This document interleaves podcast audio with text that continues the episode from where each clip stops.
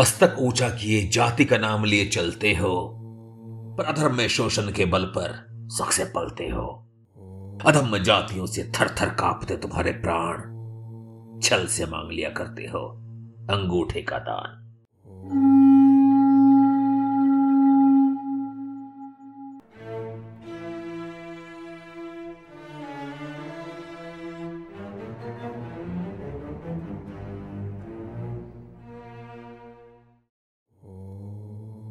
नमस्कार।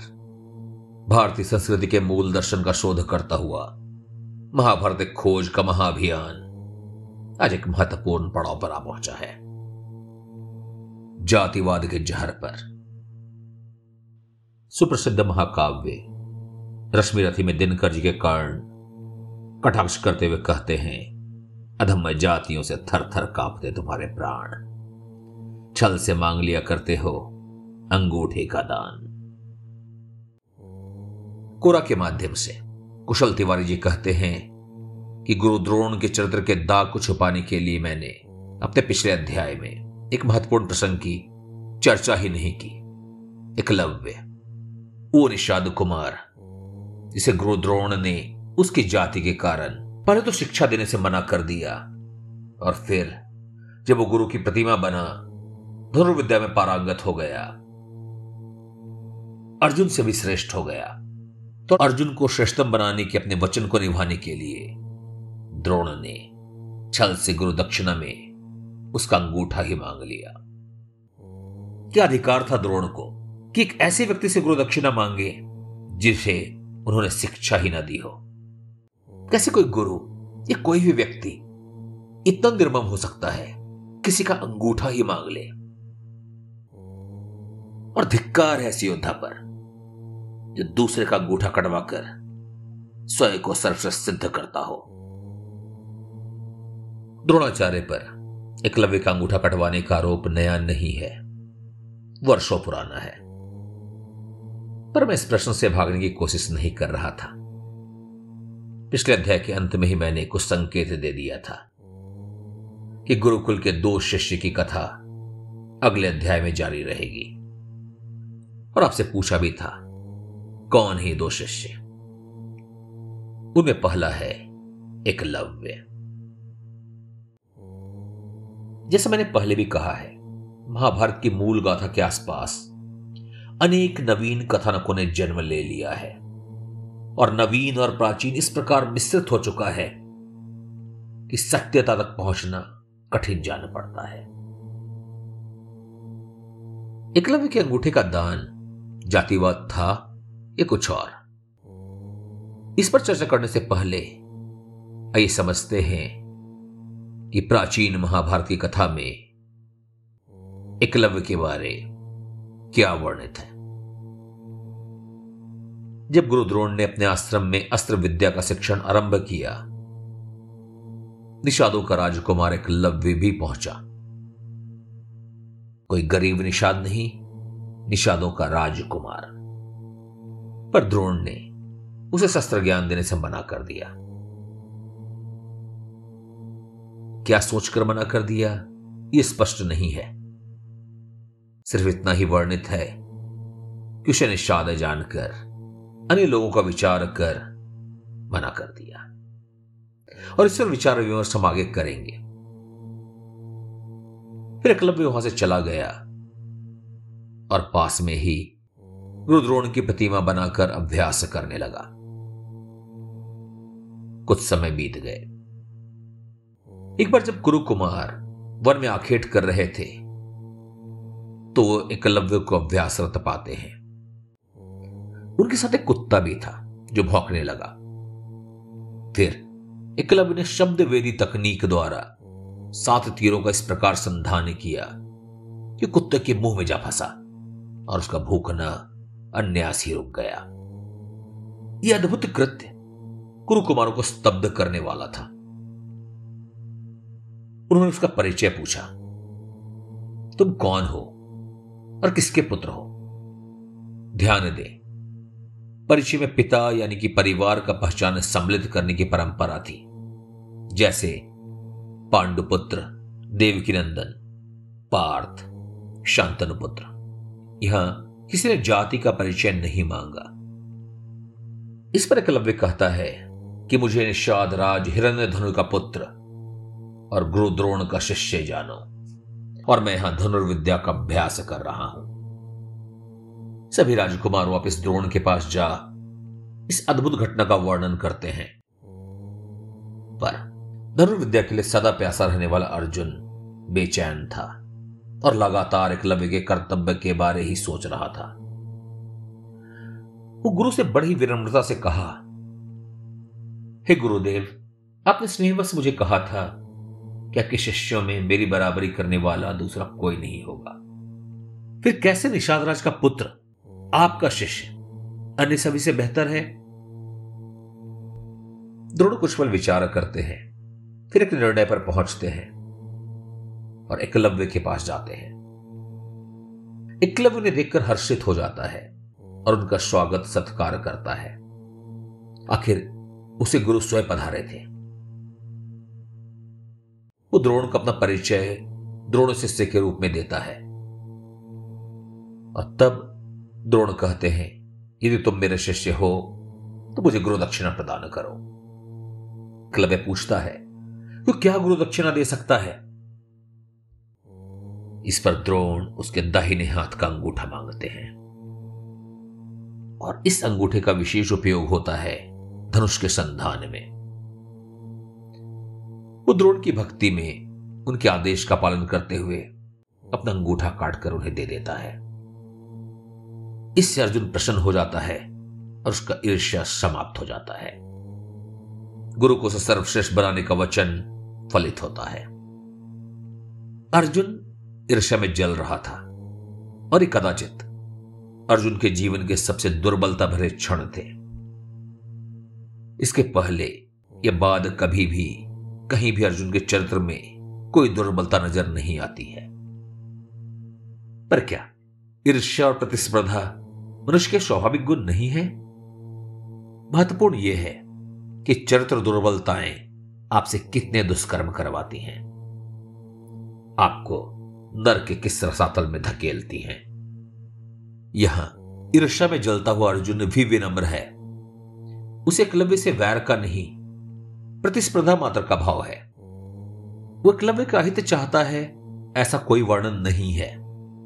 गुरु से किसी गुप्त ज्ञान या अस्त्र की मांग नहीं करता। बस स्वयं को सर्वश्रेष्ठ देखना चाहता है। पर ये ईर्ष्या है, द्वेष नहीं। किसी को नुकसान पहुँचाने का आशय नहीं। एकलव्य का अंगूठा कटने पर प्रसन्न भी होता है। जैसा मैंने पहले कहा, यह अर्जुन का चरित्र दुर्बल है। पूरे जीवन में सिर्फ़ एक बार। वो नर है, नारायण नहीं। पर आज का अध्याय नर और नारायण के बारे नहीं, द्रोण और एकलव्य के विषय में है। तो आइए विस्तार से समझते हैं द्रोण की उस मन स्थिति को। जिसका सीधा वर्णन महागाथा में उपलब्ध नहीं है। परंतु संकेत अवश्य है। सबसे पहले, एक महत्वपूर्ण प्रश्न। क्यों द्रोण ने एकलव्य को शिक्षा देने से मना कर दिया? क्या यह जातिवाद के जहर का उदाहरण नहीं है? आज के समाज में तो एकलव्य जाति के कुरीति का प्रतीक ही माना जाता है। जहाँ एक योग्य व्यक्ति को सिर्फ़ उसकी जाति के आधार पर शिक्षा से वंचित कर दिया गया। उसे शोषित किया गया। उसके अंगूठे कटवा लिए गए। पर महाभारत काल में जाति का कोई वर्णन नहीं आता है। आपको कुछ उदाहरण देता हूँ। मर्यादा पुरुषोत्तम श्री राम के परम मित्र थे निषाद राज गुहा। अब सोचें, जाति प्रधान समाज में यह कब और कैसे संभव हुआ होगा? महाभारत काल में हस्तिनापुर के महामंत्री थे शूद्र विदुर महागाथा के रचयिता और धृतराष्ट्र पांडु के पिता महामुनि वेद व्यास एक मछुआरे की कन्या के पुत्र थे। और न तो वेद व्यास को, न विदुर को और न ही निषाद राज गुहा को ही ज्ञान प्राप्त करने में कोई कठिनाई आई। हमने पिछले अध्याय में ही चर्चा की सूत पुत्र कर्ण भी द्रोण का शिष्य था। फिर प्रश्न यह है कि क्या कारण था कि एकमात्र एकलव्य को ही गुरु ने शिक्षा देने से मना कर दिया? चूँकि महाभारत यहाँ मौन है, इसे आज के संदर्भ से समझने की कोशिश करते हैं। एकलव्य को छोड़, मैं आपको आज से कुछ वर्ष पहले ले चलता हूँ पुणे में। मैं अपनी बेटी को प्री स्कूल में एडमिट करना चाह रहा था। और हम पहुँचे एक अति प्रतिष्ठित विद्यालय न्यू इंडिया स्कूल वहाँ मेरी बेटी को अन्य बच्चों के साथ एक कमरे में बिठाकर खेलने को छोड़ दिया गया। कोई सवाल नहीं, कोई परीक्षा नहीं, न किसी ने उससे कुछ पूछा, न बातचीत ही किया।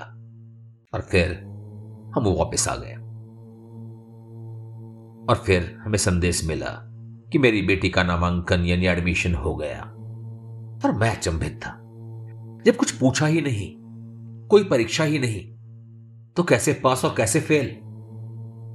यही प्रश्न मैंने संस्थान की प्रधान अध्यापिका महोदया प्रिंसिपल से पूछा। तो उन्होंने मुझे झिड़कते हुए कहा कि आपको क्या लगता है?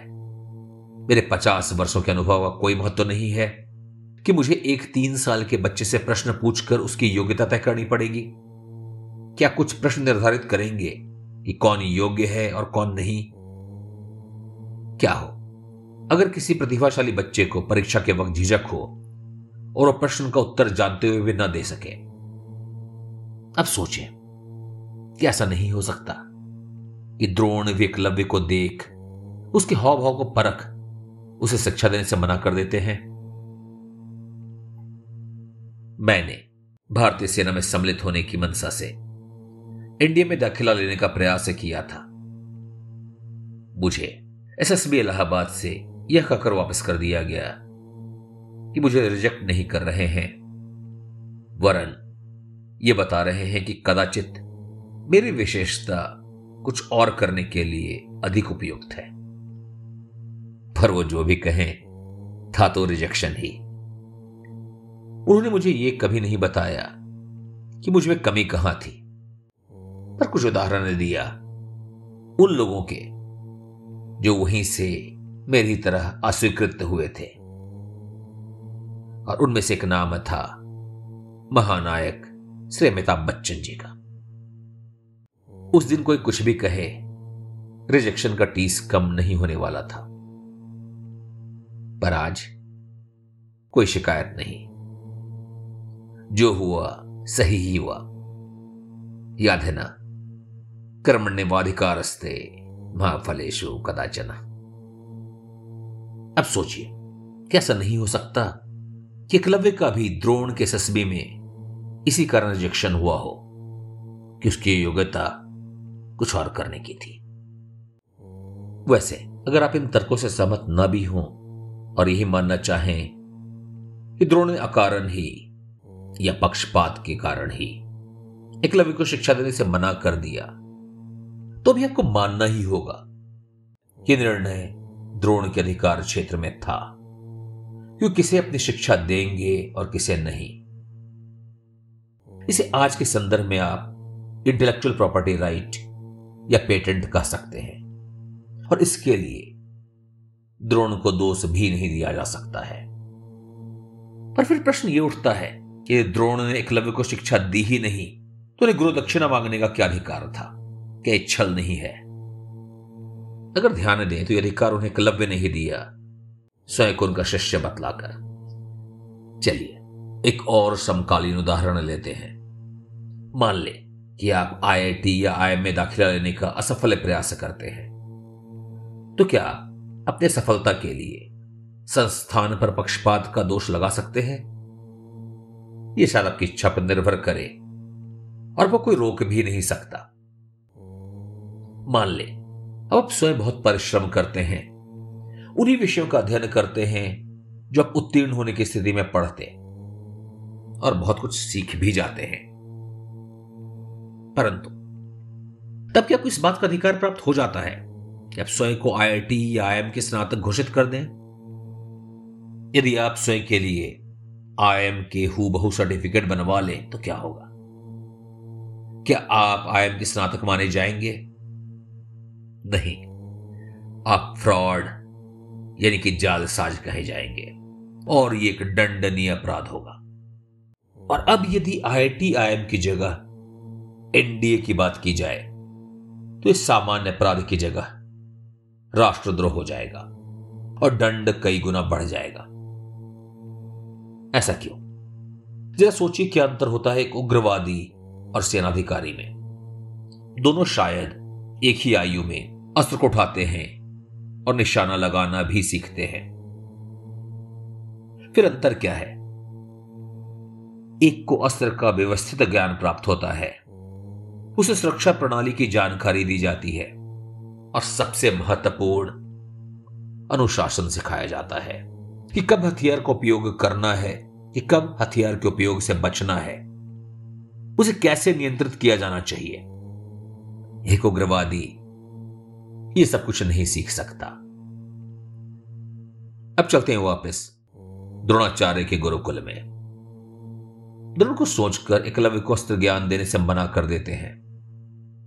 एकलव्य गुरु के निर्देश को स्वीकृत कर न सिर्फ़ अस्त्र ज्ञान प्राप्त करता है, स्वयं को द्रोण का शिष्य भी बताता है। अब द्रोण ये जानकर भी यदि मौन रह जाते हैं तो उनकी मौन स्वीकृति होगी एकलव्य को अपना शिष्य मानने के लिए। याद करें, अर्जुन को ब्रह्मशीर प्रदान करते समय गुरु ने विशेष निर्देश दिए थे। पर एकलव्य पे न उनका नियंत्रण ही था, न निर्देशन ही। उस काल में जब दिव्यास्त्र अस्त्रों की एक महत्वपूर्ण श्रेणी थे, जो मंत्र से ही चला करते थे, और जिसके विषय में हमने अपने अध्याय, दिव्यास्त्र कितने दिव्य, कितने अस्त्र में विस्तार से चर्चा की है तो सोचे एक व्यक्ति अस्त्र सीख रहा है, पर उसे उसे नियंत्रित करने वाला मंत्र ज्ञात ही नहीं है, या अधूरी जानकारी है। उससे समाज का भला होगा या बुरा? विचार कीजिए। यहाँ पर द्रोण ने एक ऐसी युक्ति निकाली, जो दंड भी था और मेरे जाने कदाचित करुणा भी। कदाचित वो युक्ति एकलव्य के जीवन रक्षण का मार्ग बन सकती थी। आप कह सकते हैं कि ये सभी मेरी कल्पना की हवाई उड़ाने हैं। मैं पक्षपाती गुरु के अपराध को ढकने का प्रयास कर रहा हूँ और एक गुरु भक्त बालक के साथ अन्याय कर रहा हूँ और जातिगत शोषण को न्याय संगत ठहरा रहा हूँ। पर आपको विश्वास दिलाना चाहूँगा कि मैं जाति प्रथा के कुरीतियों का समर्थक नहीं हूँ। जानता हूँ कि जाति मात्र के नाम से विशेषाधिकार दिया जाना या शोषण करना अराजकता को ही जन्म देता है और उसकी भर्त्सना होनी ही चाहिए। ऐसी व्यवस्थाएँ सिर्फ़ कूट डालने का कार्य करती हैं और इसी कारण उनका जन्म भी होता है। मेरी समझ से ये विकार कोई हज़ार वर्ष जितना ही पुराना है। तब जब विदेशी आक्रांताओं ने भारत के पुण्य भूमि पर अपने कदम रखे, मेरे बहुचर्चित उपन्यास द गॉड में भी। इस विषय पर एक अध्याय परशुराम शिव संवाद के रूप में निहित है। और जाति किस विषय पर चर्चा फिर कभी। परंतु यहाँ प्रश्न जाति का नहीं, प्राचीन सनातन संस्कृति का है। पूरा ध्यान दिलाना चाहूँगा कि अनेक प्रमाण उपलब्ध हैं ये साबित करने के लिए कि महाभारत काल में जाति प्रथा थी ही नहीं, वर्ण व्यवस्था थी। शूद्र विदुर हस्तिनापुर के महामंत्री थे और मत्स्य कन्या सत्यवती राजमाता। पर आपका आरोप मैं समझ सकता हूँ, क्योंकि कदाचित आपको किसी ने बताया ही नहीं किस घटना के बाद एकलव्य का क्या हुआ। और यदि आप जान जाएँ तो कदाचित द्रोण के कृत्य का औचित्य समझ पाएँगे। आगे चलकर क्लब उस काल के सबसे दुष्ट राजा जरासंध का सहचर बनता है और जरासंध वध के पश्चात बारंबार द्वारका पर आक्रमण करता है। और अंततः धर्म की स्थापना और दुष्टों का सहारा करने के लिए अवतरित श्री कृष्ण के हाथों मारा गया। और कृष्ण उसकी तुलना उस काल के अन्य दुर्दांत दानवों से करते हैं, जैसे कि हिडिम्ब और बकासुर। अब पुनः गौर करें और कहें, द्रोण ने एकलव्य का अंगूठा क्यों मांगा? काश काश इस प्रकरण के बाद भी एकलव्य को समझ आ जाता। आज के अध्याय में हमने चर्चा की एकलव्य पर, और मैंने प्रस्तुत किया एकलव्य के जीवन के वो खोए हुए पन्ने, जिसके बिना उसकी वास्तविकता हमारे सामने आ ही नहीं सकती थी। और न सिर्फ़ हमने प्राचीन संदर्भों पर गौर किया वरन आज के संदर्भ से भी समझने की कोशिश की उस वजह को, जिसके कारण कदाचित द्रोण ने पहले तो कर्ण को शिक्षा देने से मना कर दिया और फिर उससे अंगूठे का दान भी मांगा। इस विषय पर आपका क्या विचार है? क्या आप मनोविज्ञान और आवश्यकता समझे बिना किसी एकलव्य को अस्त्र ज्ञान देंगे? क्या आप चाहेंगे कि एक व्यक्ति सिर्फ़ शौक से अस्त्र उठाए? क्या आप चाहेंगे कि स्वयं को भारतीय सेना का अंग बताए? सोचें, क्या अंतर एक अनुशासित सैनिक और एक उग्रवादी में? क्या कहती है एकलव्य की श्री कृष्ण के हाथों वध? कौन था एकलव्य और कौन थे द्रोण?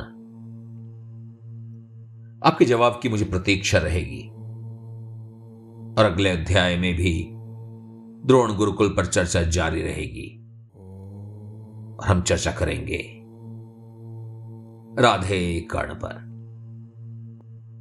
तो जुड़े रहें, जोड़ते रहें, सुनते रहें, सुनाते रहें, अपने प्रश्न, अपने विचार, अपनी शिकायतें हम तक पहुंचाते रहें। और मेरा पता है, Vivek dot V N C dot in slash M M for Mahabharat आप मुझसे टेलीग्राम या इंस्टाग्राम पर भी जुड़ सकते हैं। तो साथ रहें। श्रुत स्मृति परंपरा का विस्तार हर रविवार। आप, मैं और महाभारत। माँ भारती आपका कल्याण करें।